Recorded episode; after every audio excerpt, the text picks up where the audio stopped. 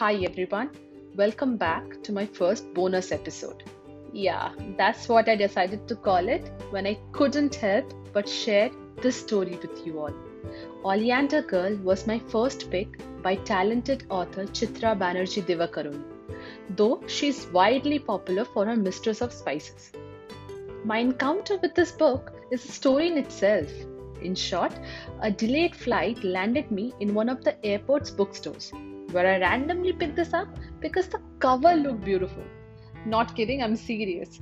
But what I experienced was an oscillator of emotions all punched into some 700 pages. So, let's begin.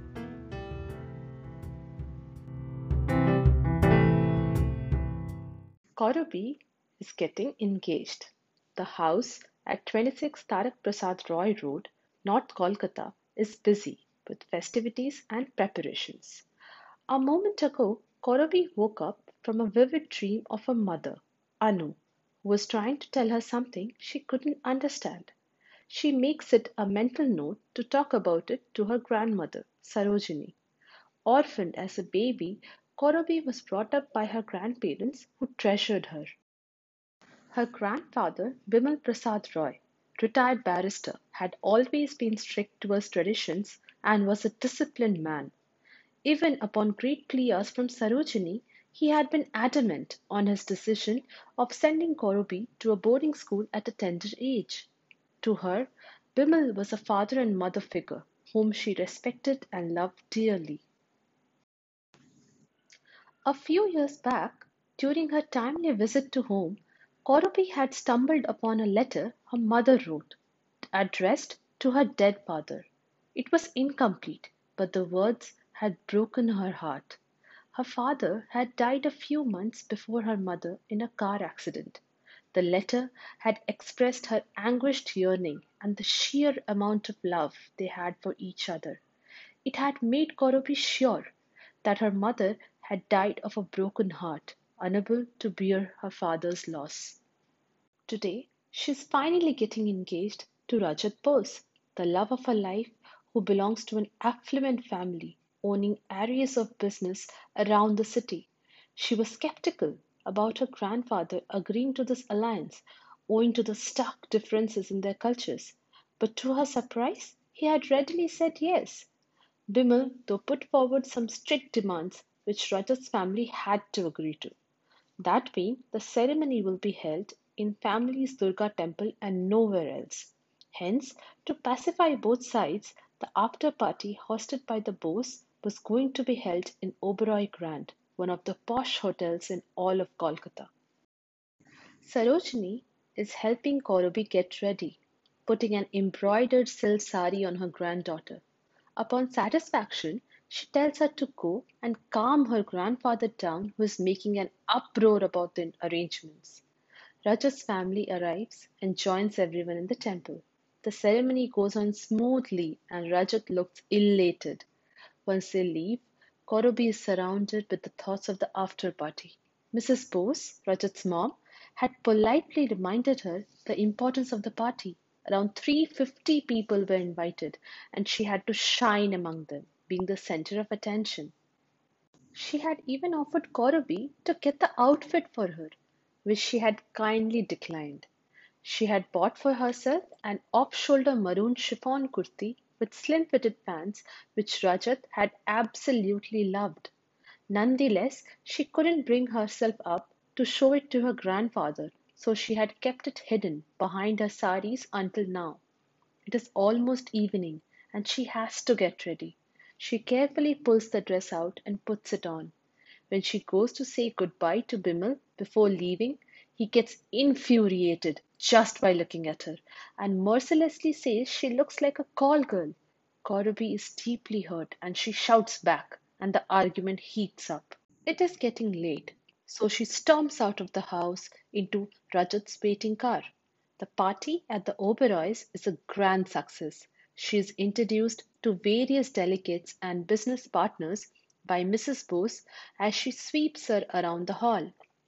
Everything is going good when suddenly Korobi is informed that her grandfather had a heart attack and is rushed to the hospital. She panics and leaving everything behind, rushes to see him.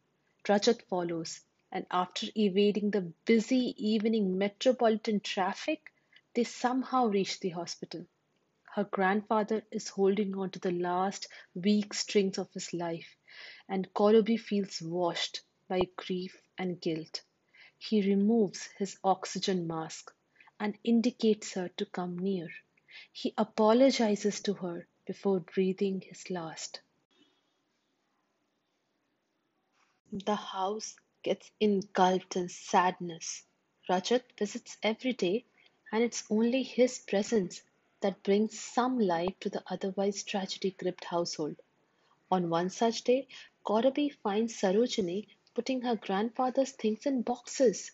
She gets enraged and confronts her, upon which her grandmother breaks down. She blurts out how her grandfather made her lie Finally, she reveals the dark secret Bimal had held on for seventeen long years. Korobi's father is alive and he lives in America. His name is Rob. She goes on to narrate how Anu was born to them with great difficulty and her grandfather had adored her. When she was about to finish college, Bimal started looking for alliances but she informed about her desire to go to America for two years to study further. Intelligent as she was, she even received a full paid scholarship, knowing which Bimal had to agree reluctantly, though he made her promise not to get married in foreign land. Once she went to America, Bimal had counted the days of her return. Anu used to write to them often. Sarojini told Korobi that she clearly remembered the day they received a phone call from Anu. She had told them about Rob and that he was wonderful. Bimal was enraged and he had told Anu to return back immediately. And as because she didn't, he broke all ties with her. For months, Sarojini had begged Korobi's grandfather to reconsider, but he was firm on his decision. One day, he told her that Anu had telegrammed, saying she was pregnant and unwell wishing to see them. He had agreed. Anu had come and stayed on happily for two months. Then she wanted to return back to Rob as she wanted the baby to be born in America. One night, amidst a heated conversation with Bimal, she had accidentally tripped and fallen off the stairs. Korobi was prematurely born and her mother never regained consciousness. Here the entire plethora of events, Korobi is distraught, broken, and shocked. It comes to her then, the letter she had found, and interpreted it wrong. Her father was not dead. The anguish and the pain in her mother's words were from the distance and the separation, not from death and bereavement. It is then she decides she'll go in search of her father to America. Sarojini tries to convince her otherwise. Rajat also tells her the same to bury the truth she knows now and live on. But Korobi is adamant. Korobi travels to America in search of a father she didn't know existed a couple of days before.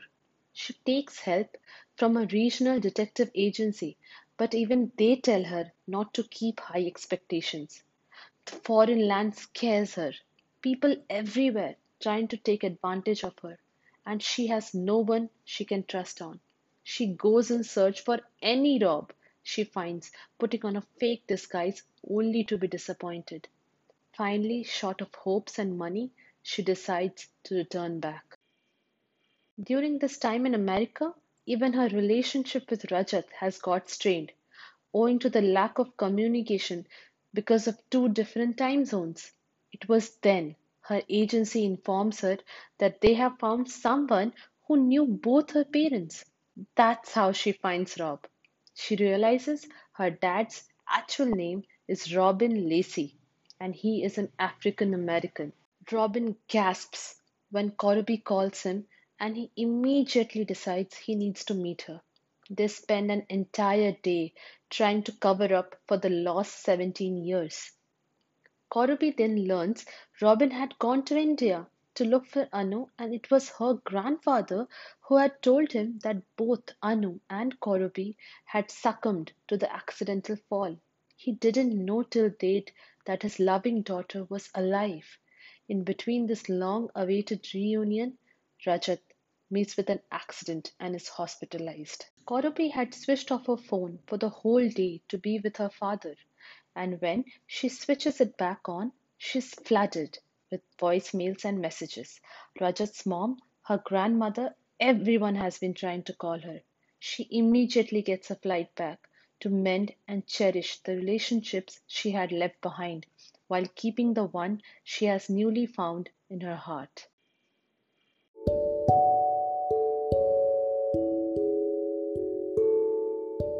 Okay, so where should I begin with this book and where should I finish? It was an emotional read. Though I have just narrated it based on Korobi's perspective entirely, there are many other characters in her life who deserve your attention and time.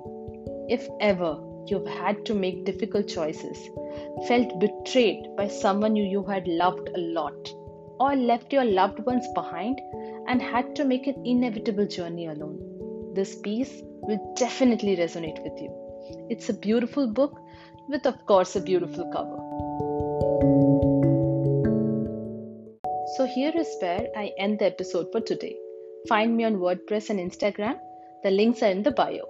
Thank you so much once again for listening. Bye bye.